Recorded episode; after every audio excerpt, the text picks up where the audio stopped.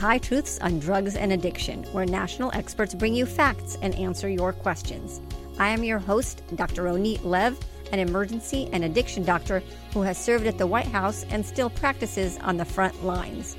Right here on High Truths, you will learn from experts, hear stories from the emergency department, and listen to people who have struggled from addiction. Friends, fentanyl is plaguing America. It has infected all illicit drugs, from cocaine to meth, counterfeit pills, and even marijuana. If you're around someone who may be using drugs, you should carry naloxone, the opioid reversal agent.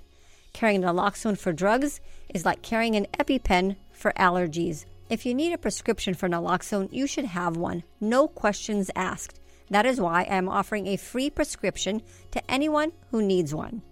Come visit me on hightruths.com to learn more about the show, submit a question, or download a free prescription for naloxone. And if you like the show, do me a favor give us a five star review and subscribe. Your stars are very much appreciated and go a long way in supporting the program. This week's episode would not be possible without the generous support from our sponsors. A sincere and warm thank you to CCR, Center for Community Research, enhancing public health and safety through informed action.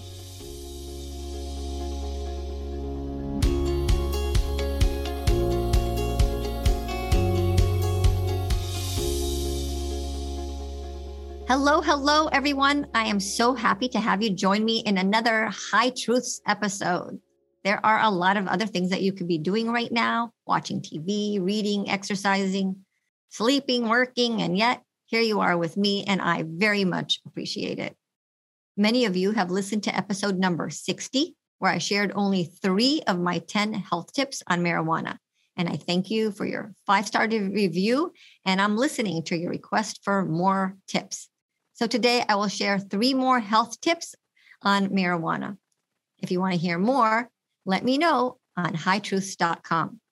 Now, warning if you already know everything there is to know about marijuana or insist on using the word cannabis because anyone who uses the word marijuana is a prohibitionist, these tips are not for you.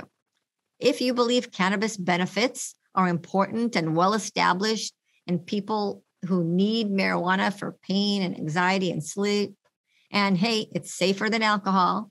And if you think anyone who says anything bad about marijuana is just full of reefer madness, then my health tips are not for you.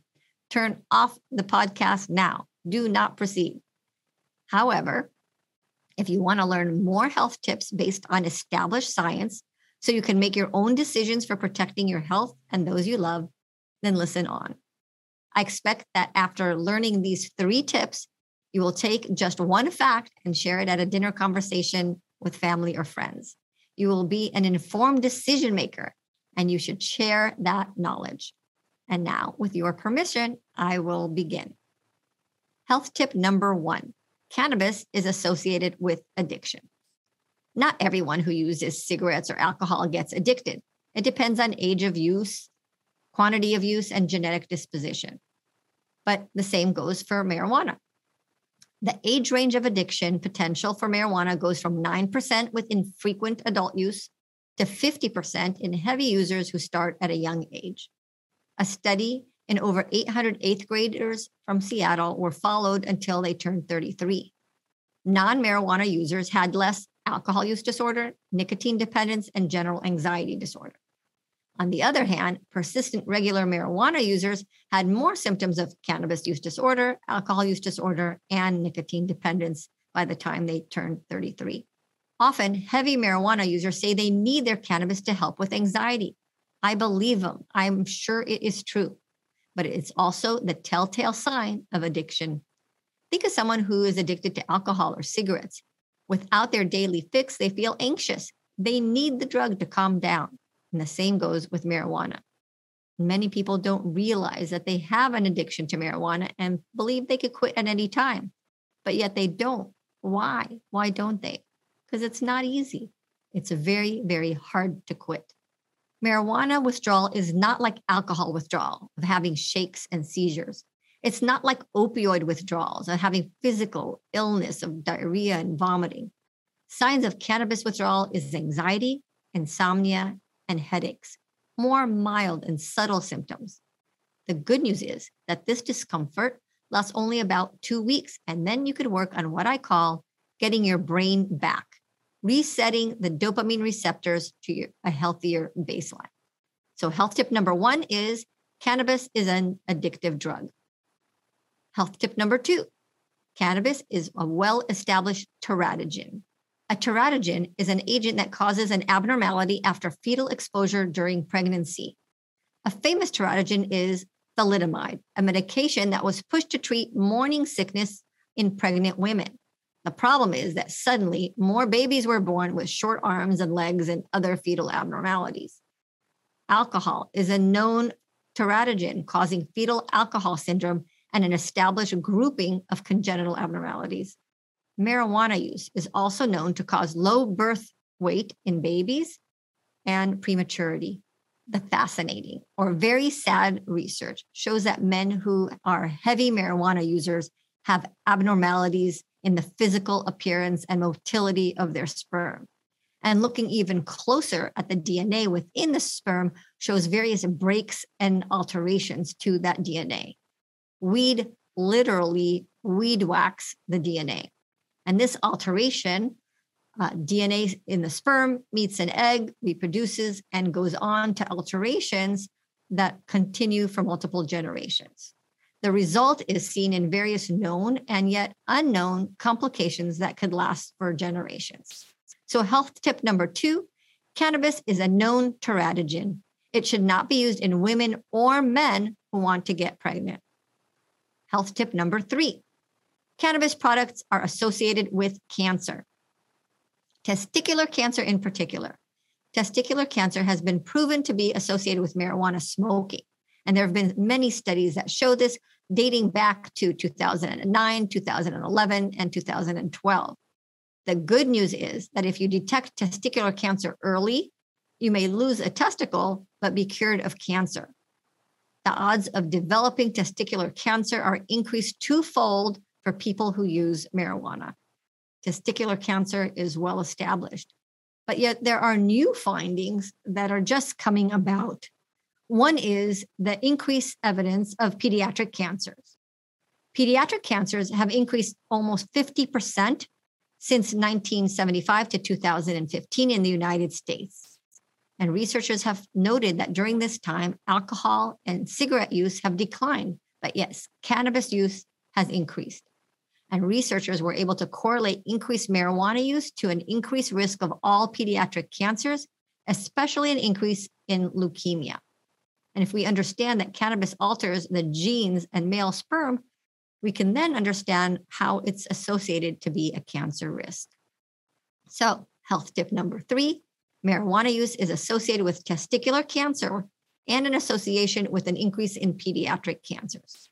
If you want to learn more about this research, we can hear it straight from the scientists. Look out for my podcast with Dr. Stuart Reece, The Genius in Genotoxicity. So, the three marijuana health tips given today are one, be aware of addiction, two, be aware of testicular cancer, and three, be aware of gene toxicity with marijuana use. Share one of these tips with your friends. Hey, this is very heavy stuff. And so now let's hear our question for the day. Hi, my name is John Byram, and I've worked with North Coastal Prevention Coalition in North San Diego County for over 20 years. We really appreciate the leadership Dr. Lev brings to the work in San Diego County and the information in these podcasts. I've been in recovery for 36 years, and marijuana was my drug of choice. I entered recovery before these high potency products were invented. How are these new marijuana products impacting addiction and what can be done to help protect consumers, especially teens and young adults whose brains are still developing? Thank you, John, for your important question. And I have an expert today from Colorado, the mecca of cannabis, who has experience in protecting consumers and impact on new marijuana products. And that expert is Dawn Reinfeld. She is the co founder and executive director of Blue Rising Together Having grown up in New York, Dawn has lived in Colorado for 30 years. She's very concerned about the harms of high potency THC, especially witnessing the harms firsthand on youth while raising two kids in Boulder, Colorado. Dawn advocates for legislation to address the loopholes in Colorado's framework of cannabis regulations, and her effort helped pass the very first sweeping regulatory bill for the cannabis industry since legalization. You can find Dawn Reinfeld's bio on the High Truth show notes. Dawn Reinfeld, welcome to High Truths. Thank you for having me. It is so wonderful to talk to you on this podcast, and we have an interesting conversation today, and uh, I'm really excited to share that with our audience. And Dawn, you give me severe FOMO, like my kids do, fear of missing out. I always missing out. I'm jealous of what you are able to accomplish in Colorado with marijuana laws. And uh, but before we get into that, tell us what has driven you for this passion on this issue. Well, I've been involved in democratic politics for many years. Actually, I got I first got involved um, after the Sandy Hook shooting, and I wanted to make a difference on gun violence prevention policy. And so it was then that I realized um, how to organize how to um, the power of particularly mothers and and women um, speaking out and kind of um, trying to make change. And i would say the reason why i really care about this issue is i saw firsthand in my community and my family how what some of the decisions that were being made at the legislature here in Colorado were totally disconnected from the reality on the ground raising teenagers in Colorado. And um, I just decided to to start leveraging the relationships that I had built over many years and reaching out to people that were um, in positions, in elected positions, to try and um, make some change. And that's kind of how we got started. And it's so important. And you're very much a relentless advocate. And I thank you because uh, what you're doing with Colorado, you're generous in sharing, um, you know, the successes and failures, what works and what doesn't with us in California and South Dakota and, and very different places. So thank you so much. Um, John Byron has a question for High Truths that I'll present to you.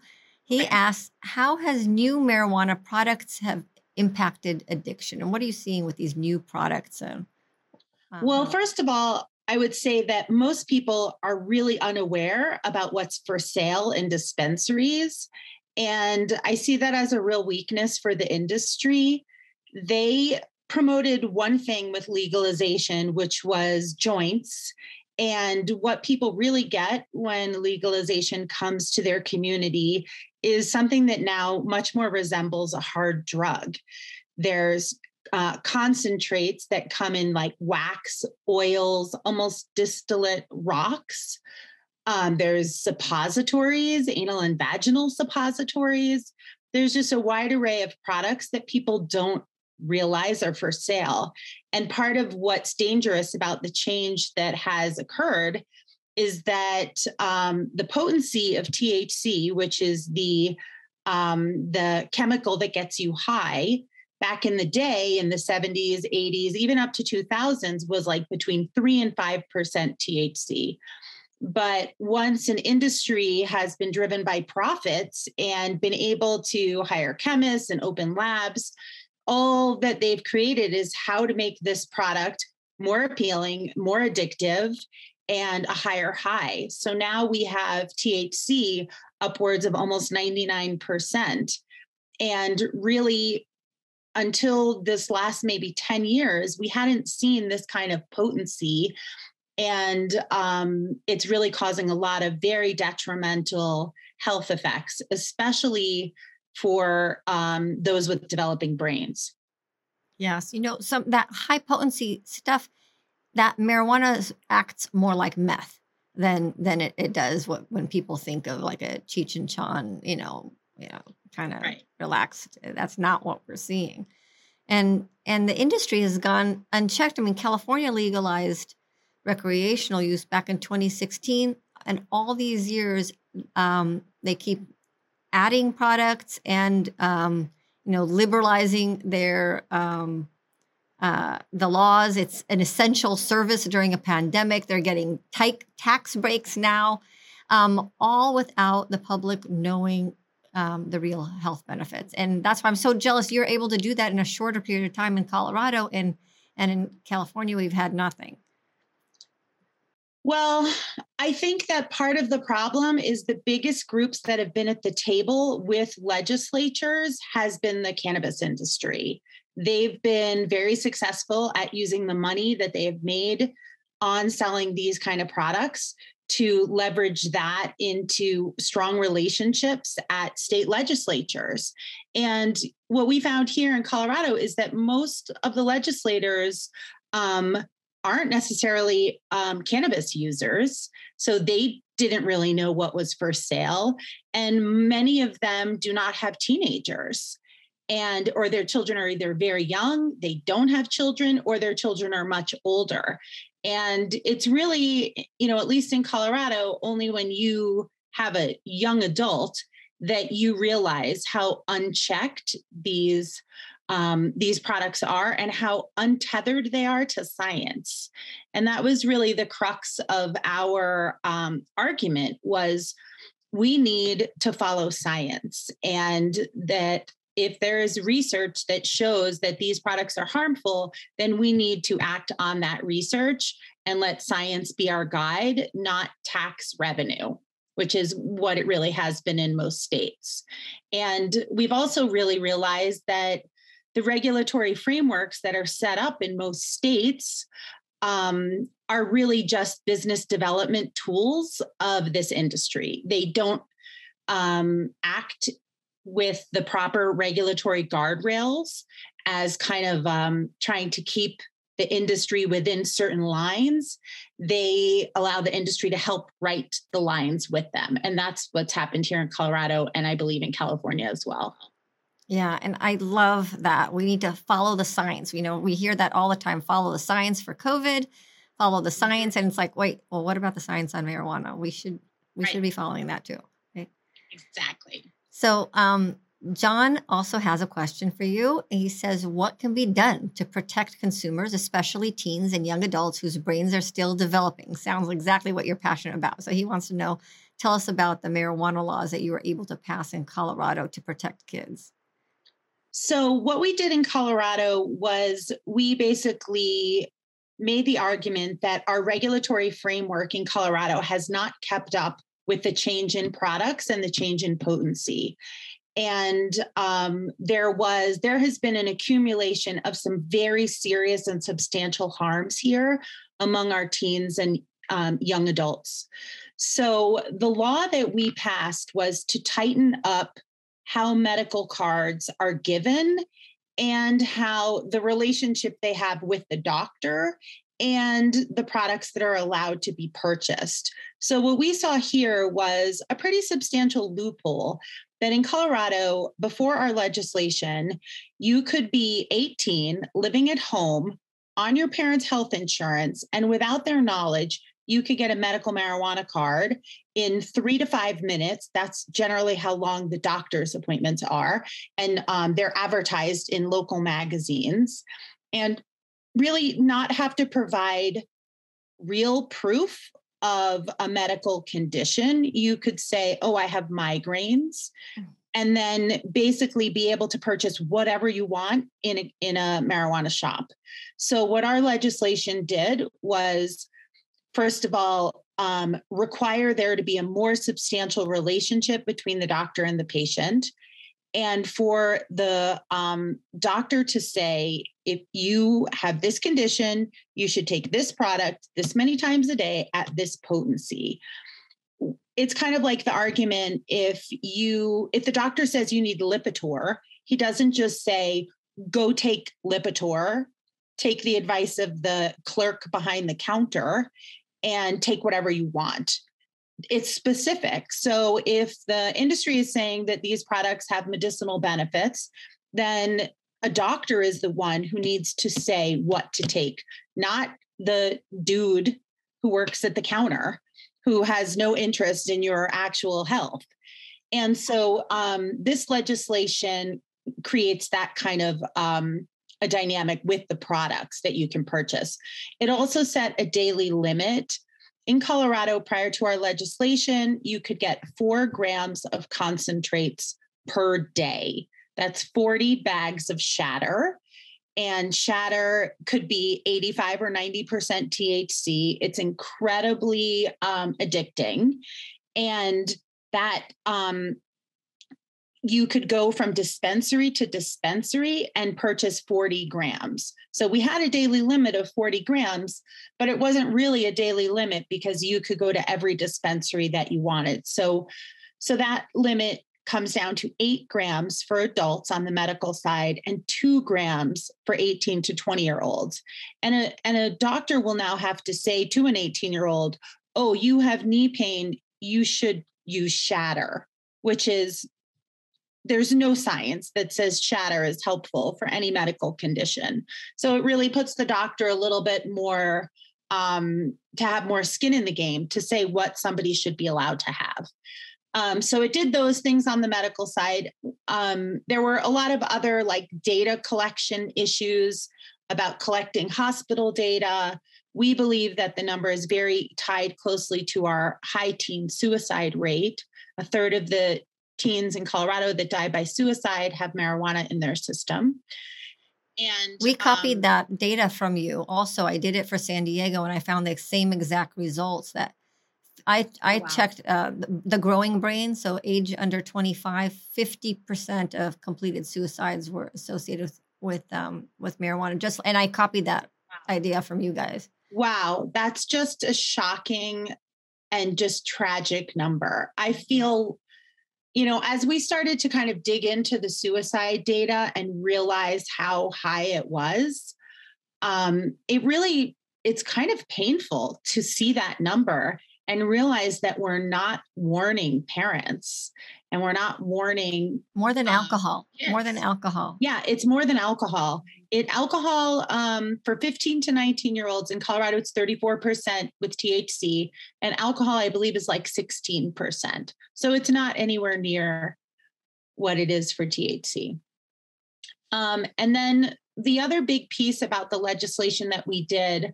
was we basically empowered the Colorado School of Public Health to do research on high potency THC and to do a meta analysis of all of the research that's done throughout the world, identify any research gaps that we might need to fill, and then report back to the legislature with policy recommendations to protect the public health. And we believe that that research, once it comes back, will help guide not only the conversation about potency, THC potency in Colorado, but around the country and the world. So that's our hope is to shed some light on the harms that are being caused and come up with policy that can safeguard the public health. And I think that's also what gives me the FOMO. It's like Colorado is doing this, all eyes are in Colorado you know, if you're doing it, we should be doing it as well.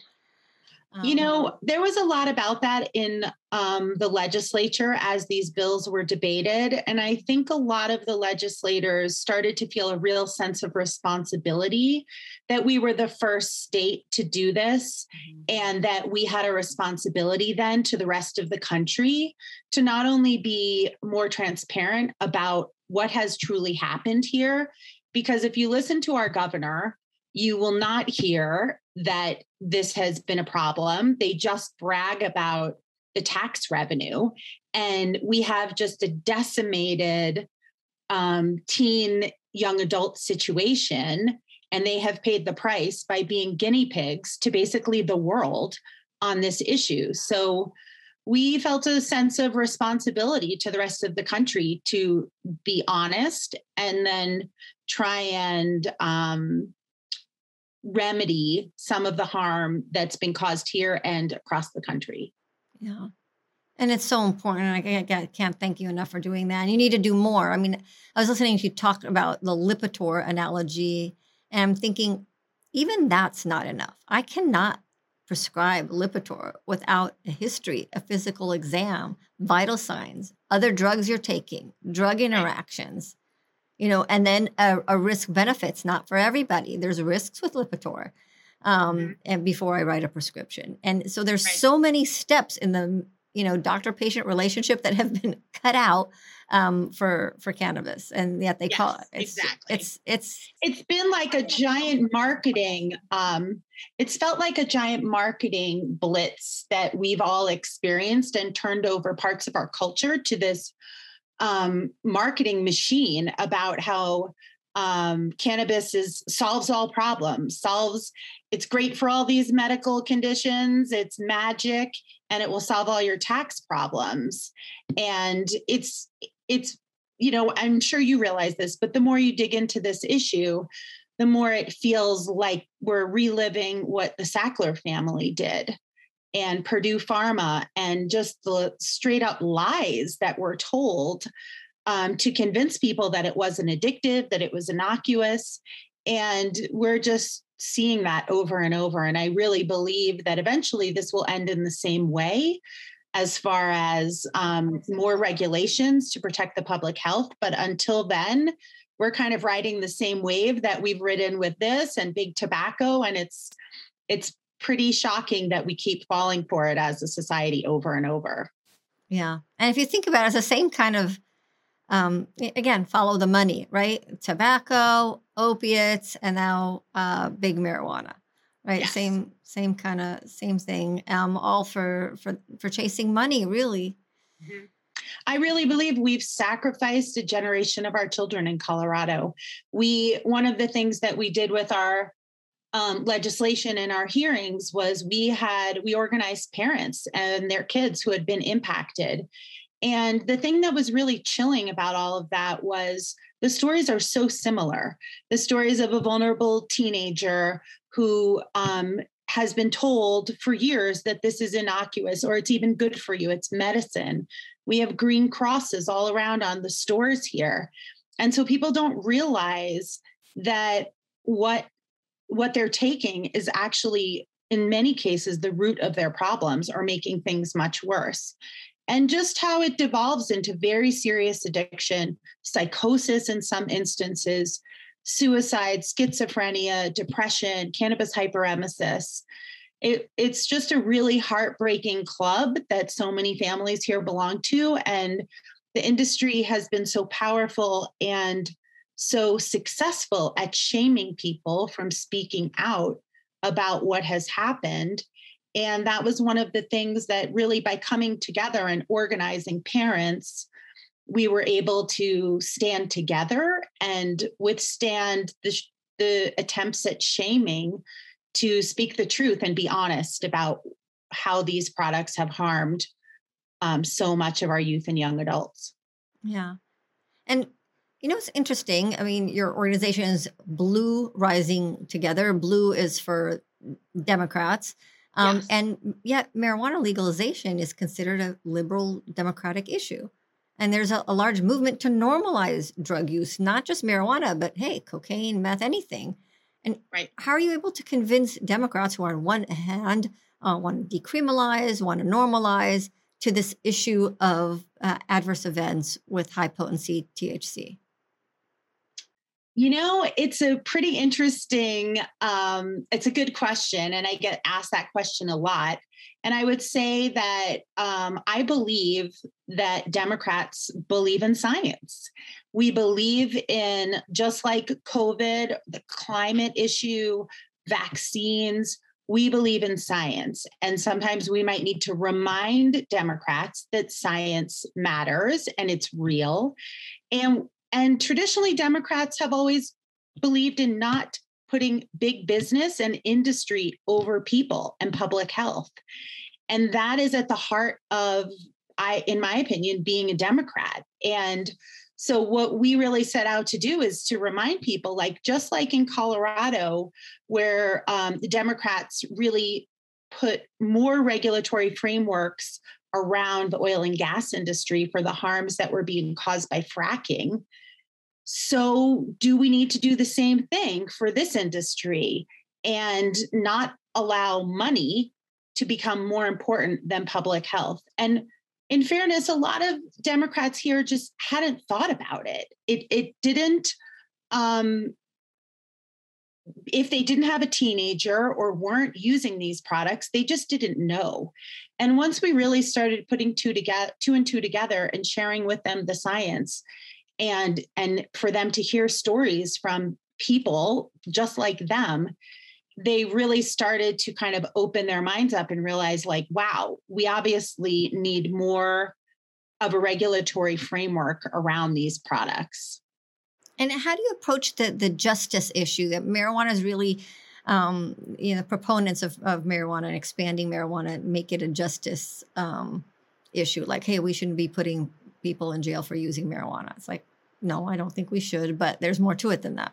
Yes. I mean, I 100% support decriminalizing of of marijuana and some other drugs as well. I don't think people should go to jail for um, for these things, and I also think that the war on drugs was racist and targeted communities of color and over policed communities of color, and they have been um, unfairly targeted and what I would say now is I, I also think they're being targeted by an industry that's trying to make money off of them, just like menthol flavored cigarettes or menthol flavored vapes. Um, we have the suicide rate amongst um, youth of color is also exceedingly high.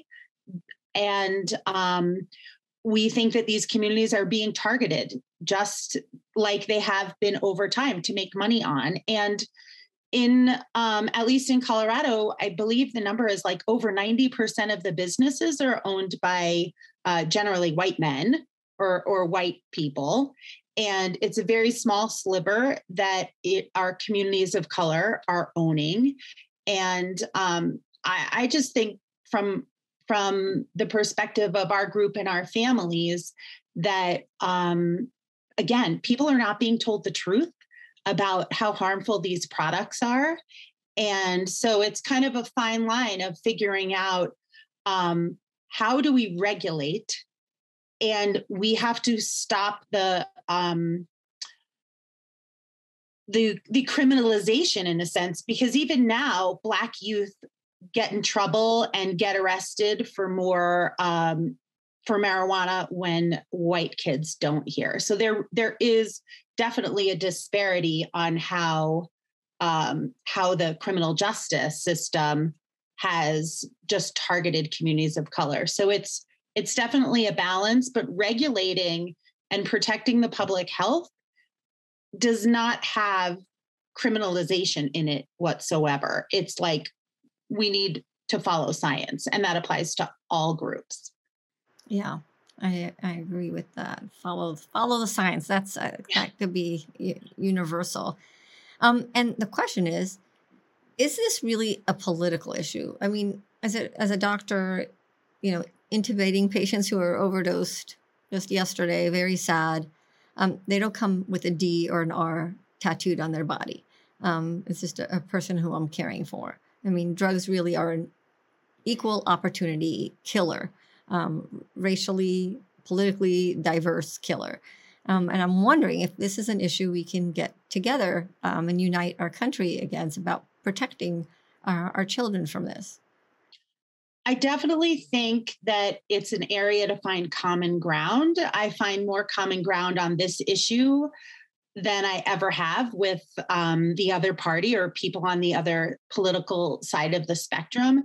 And it's actually been kind of refreshing to find common ground in a time when we are so divided and it feels like there's very little that we can agree on. It's really wonderful to agree on um, in this area.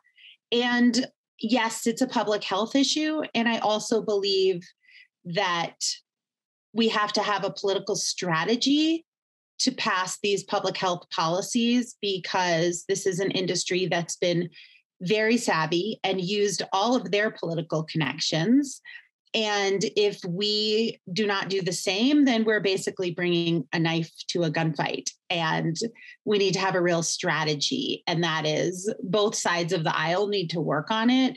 And um, we need people to that have political capital to use political capital to protect the next generation. Yeah, that's very important, and I I, I share with that um, really u- uniting Americans. Uh, we need unity, less division, and and I think that this is something that we can rally on. Um. And I heard you uh, call marijuana advocacy a halo project um, for lobbyists. Can you explain that? Um, our our lobbyists have referred to it as you know it's a it's a project that um, you know we have some of the best lobbyists in Colorado working on our team, and I'm just grateful for them every day. And it's really, they've poured their hearts and souls into this work. And um, it's really just to make Colorado and other parts of the country a better place. And that's how we've approached doing this hard work is to we just want to do what's right and um, and advocate for those that have really paid the highest price for being the guinea pigs. And it's really awful. I've heard you know many teenagers that have talked about how angry they are that they were the generation of guinea pigs for this industry. And it's gross. And there's a lot of people here that are angry about it and mm-hmm. angry that until this legislation that our um, government here in colorado and our regulatory agency did not act in the best interests of the public health but they've acted in the best interests of an industry wow do you i would love to see like a video of these kids making this testimony i wonder if you do you have that as part of your advocacy? You know, we we don't. We um, parents are very. Um, it depends on where their kid is at in how they share their story. Some we have some parents whose children have died by suicide, um, and they are often, you know, if they're willing to share their story, they're willing to share it really honestly. Um, there are parents whose kids are in recovery that are harder for to share because their kids still hopefully have lives to live. So it's a delicate balance because the um, the cannabis industry here in Colorado has been very aggressive in trying to shame and um, ridicule parents and some of the youth that has come out to speak about their experience. Parents are regularly told this is just bad parenting. We've heard addiction is a choice. Some kids are just bad kids. And um, no responsibility the industry takes for their products or their actions or their marketing. It's always just a parenting problem or a bad kid. And it's deeply offensive and it really has only served to motivate um, our group of parents more to be uh, more active and more determined. Painful. You're already going through suffering so much to have someone do that. Uh, you know. Yes. Yeah. Well, exactly. Often, um, many of these people who do say those things do not have children, which is no surprise, and um, or they just don't relate. So it just depends on how you view life. Do you go through life um, with an open heart, wanting to do uh, what's right and protect people or do you look at life and figure out how i can most um, make as much money as i can and build an industry that's really untethered from social responsibility or moral responsibility to to our youth and unfortunately here there's been a lot of incentive to do the latter so well it's interesting you say that because i I had a conversation with a marijuana shop owner, and they believe, or his perspective is like people need this as their medicine. And yes, people have died from the high potency products, but it's not their fault because it's legal. They're just following the rules. which is opposite of how I would approach things as a doctor. If if I gave you a treatment and you had an adverse event, let alone died, um, I would first of all stop, not say, "Oh, well, the FDA lets me prescribe this, and my hospital lets me to do that." I would first stop and anal- analyze and make sure it doesn't ever happen again. Um, right. Very that's you know that's how doctors think, but that's now how a business person thinks. Exactly. It's yeah. So if you had a magic wand, um, what would be you know your your wish for marijuana legislation in, in Colorado or or even federally? I for Colorado in particular, I wish that we cap our potency at a level that can be proven safe by science. So if that is 15%, great. If it's 10%, if it's 25%, whatever that number is, it needs to be proven safe. And I would like to see an industry that can only put things on the market that they have tested to prove that they're safe. You can't buy vodka soaked tampons in a liquor store. So, why can you buy high potency THC vaginal suppositories? It, it makes no sense. And for some reason, we've allowed an industry to kind of be, and I think it's because of the, the, the play between federal legalization and state legalization that in so many ways that's actually been a big benefit for um, for the cannabis industry because they've been able to kind of do whatever they want without real oversight because it's not federally legal. So, um, and they've been able to make pretty ridiculous claims about anything they want without data and get away with it. I heard somebody from the cannabis industry about six or eight, six months ago saying that states with legalized marijuana had lower teen suicide rates.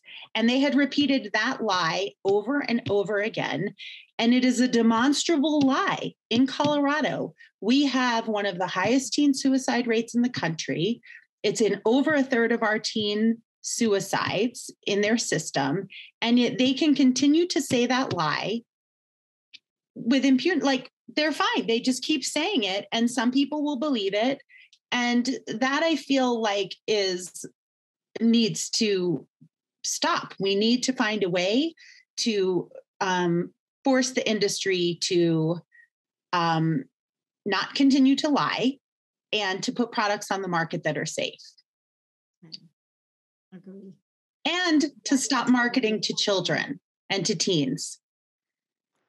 I mean, you see that with lots of subjects. If you if you're able to lie, then you could just make up anything. But if you're trying to right. do the right thing and, and go by the science and citations and real science, then then it's um, it's harder because we we don't have the extent, you know, of potency. We have, a, you know, I was thinking about like, well, we can't what you said about is 10% safe or 15 or 25 the actual science that we have we do have science it's not that we don't have any we have extensive right. science on thousands of um, patients from europe um, and they defined high potency as more than 10% and those show that uh, areas with more than 10% potency is associated with a five-fold increase in psychosis so we have right. that data Right. you know right and we just part of it is you know when we first started this effort here in colorado we wanted to do a potency cap kind of off the bat in our legislation and we ended up through lots of negotiations and conversations going to the school of public health first but we made that same argument that there already is a lot of data but the problem again is this has been an industry that has been untethered to science or to public health. And now we are in the position where they don't have to prove their products are safe. We have to prove they're unsafe. Yeah. And so we have to and it and it's kind of a ridiculous argument that an industry is able to say, well, you can't prove it's not safe. Well, you can say there's a product problem with shatter, Scooby Snack flavored shatter, you know, that an 18 year old gets, but you can't prove it. And you have to can you prove causality? You know it's the bar is ridiculously high and um and unfortunately in many states they they have the regulatory agencies in their pockets so nobody calls them to task. You know and you're we're concentrating on on teenagers but I'm sure you're seeing this too in Colorado. I had one of my podcasts with a pediatrician, Natalie Laub, who the number one drug poisoning in kids under five years old is marijuana because they're eating the Weedos, which looks like Cheetos, and ending up in the hospital, or eating the gummy bears and ending up in the hospital. Um, so yeah, it's it's it is it's sad, and I, I applaud you, applaud you for your efforts, and in the right way um, that reaches the audience to make a difference. And obviously, you've been successful, and, and, and hence, I'm so excited to talk to you and learn from you. Um, you. you. also have, you told me about a bill on fentanyl for Colorado. Can you tell us a little bit about that? Yes, so we are, it's still in the works here in Colorado, um, but we are working with um, some of the other groups in Colorado on addressing the fentanyl crisis here. And, and part of that is, again, parents in our group, there's a real relationship between high potency THC and opiate uh, use disorder. In fact, a study came out in March 2020, um, you know, that that showed that the number one predeterminant, or however you say it, um, for opiate abuse is early marijuana use before the age of 18.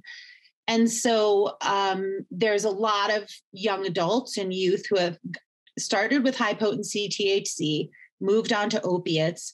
And unfortunately, tragically, some of those, a percentage of those, are you know buying pills uh, illegally and some of them have been laced with fentanyl. So we have some families who have lost their young adults due to fentanyl poisoning. And in in several of those cases, the their access to the world of addiction and seeking that higher high came from high potency THC at a younger age. I, I could tell you that I, I treat hundreds of people who use fentanyl, who've overdosed on fentanyl, who unfortunately died of fentanyl. And I haven't met a single one that didn't start priming their brain at a very young age, like 12, 11, 13, um, with marijuana. Not one. Wow. Um, so yeah. that, that is really important. And whatever you can do, I mean, we're losing, you know, an airplane a day of people um, from from drugs who are just dying, and I, I, don't know why we don't have more of an outrage um, than we do. I mean, we more people have died of fentanyl in the ages of 18 to 45 than COVID, and yet all the public health stuff we hear is about COVID. Um, and, and, really, I would say now fentanyl is a, a bigger crisis um, and a bigger killer. It's um, it's really just unbelievable to see we've had just an overwhelming amount of people die of uh, fentanyl poisoning here. And it just seems like we just can't stand on the side and say, okay, well, we'll address it next year or the year after that or the year after that. Like when you have a crisis like this, we have to do something. Yeah. So I can share with you, I think I told you, but I want to show off with my audience that um, last year, I got language for a fentanyl bill for California, and it is to do. It's a very small part. I mean, we can only do what we can do, but I can. Right. Um, my expertise is with the medical community. So, what can the medical community do about fentanyl? I mean, we're not dealing it on the streets, but what we can do is is test. And right now, um, what's the standard of care in drug testing is what's called the federal five there's only five drugs that are mandated in a, in a drug screen that include marijuana, opiates, um, uh, methamphetamine, PCP, and cocaine. And I'm thinking we need a federal six where we need to add fentanyl to that. So if you're going to get a drug screen for whatever reason that you're getting it, it should include fentanyl. And a positive screen does make a medical difference because it informs the doctors. The patients may be shocked, like they didn't, they thought they were using meth or cocaine or something else, or even marijuana, and it, it was laced with fentanyl. Um, it tells you to give that person a prescription for naloxone. We think of naloxone right. just for opiates. But hey, if you're using meth and it has um, fentanyl in it, or pills and it has fentanyl yes. in it, even Viagra, fake Viagra pills were found to have fentanyl in it. Then you need naloxone. Wow. And then it's a great motivator for change and treatment. So, um, with that, I wrote a bill and it's been picked up by Senator Melissa Melendez, and hopefully it'll uh, go through the California legislation for 2022.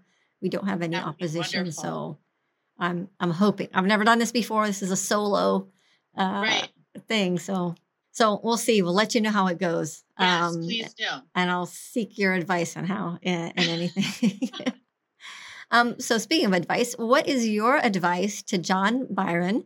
Um, and what should he do as part of he, his work? He works for North Coastal Prevention Coalition, um, and he wants to, you know, in, do some consumer protection and protect youth in California. You mean what's my advice for legislation? For him, maybe not whether legislation, what he can do as a, you know, I don't know how much power or uh, ability someone working in a prevention coalition could do in legislation but but in in general what would be a good message that he could take home to his community? Well i would say first of all that someone working in prevention with an organization has a lot of power. And i think that when we come together fighting for our youth and young adults and the public health there's very few things that are more powerful than that. I really am a believer in small groups of people making huge change. And I think that it's really important to join coalitions together um, in public health with impacted parents, with educators, with the medical community, with great lobbyists and uh, donors to start making political change. It's it's so important to educate each other and educate the community on the harms of high potency THC, but we have to change policy. If we just educate and we don't change policy and we don't change regulatory frameworks, then it doesn't get better.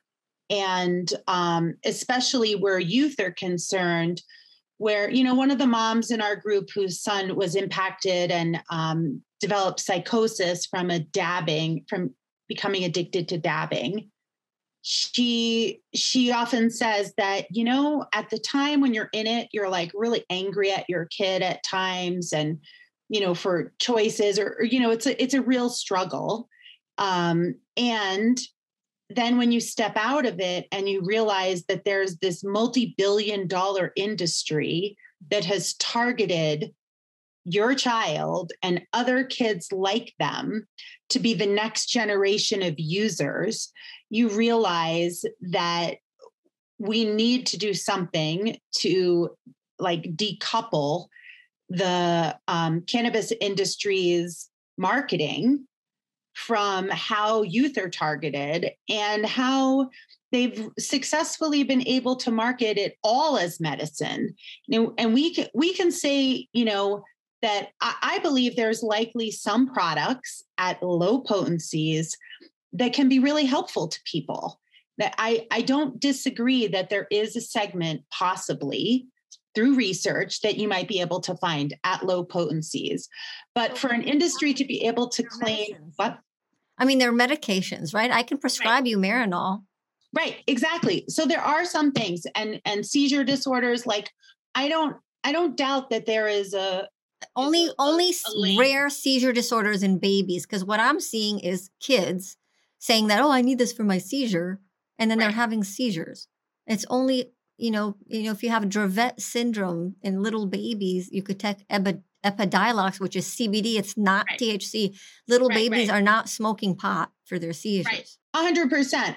But I'm just saying that we we have an industry that's created a dynamic where they can say shatter, which is made with butane and propane that is a you know that is an amber glass that you put in a pipe and heat with a um, with a torch there's no relationship to that and medicine. And so to be able to market shatter, you know, pineapple express or or birthday cake flavored shatter and say that this is somehow medicine, but have zero data to put that out there. There's no framework that when before they have to put a product on the market and call it medicine, that they have to prove it has medicinal value.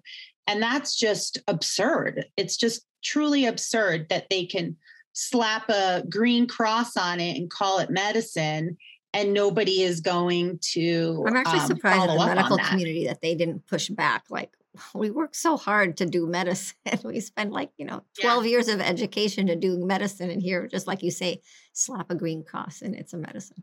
Yeah. Crazy. Um, well, I think that's great advice. And I want to thank you. Thank you, Dawn um, Reinfeld, for educating us. And we wish you a lot of success in your advocacy you. in Colorado and protecting our youth our public and and the future of America. So really thank you for that. And uh, thank you to John Byron for your question and many years of service in prevention. And congratulations to you for living many years in recovery and a great example that recovery from addiction works. Thank you so much for having me. Thank you for listening to High Truths on Drugs and Addiction, where national experts bring you facts and answer your questions. This High Truths podcast is sponsored by CCR, the Center for Community Research, enhancing public health and safety through informed action. CCR is a San Diego based nonprofit organization that has been recognized at the state and national level for community work on opioids, prescription drugs, methamphetamines, youth marijuana prevention, and data evaluation. Learn more about CCR at ccrconsulting.org. Our producer is Dave Rivas from Davy Boy Productions. I am your host, Dr. Ronit Lev. We hope we brought your day a little bit more high truths.